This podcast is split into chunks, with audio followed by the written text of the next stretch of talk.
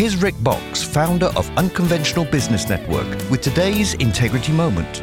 In business, I've discovered that there are takers and there are givers. Those people who claim victimhood will often have their hands out looking for help, taking whatever they can from others. These people often borrow as much money as possible with little care about how they're going to repay the debt. On the other extreme are those who are generous and have a heart for caring for others.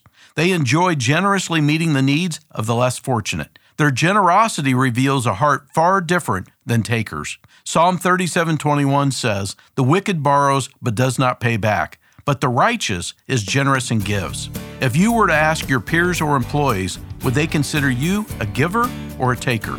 God loves and encourages givers. To learn more about Unconventional Business Network and doing business God's way, visit unconventionalbusiness.org. That's unconventionalbusiness.org.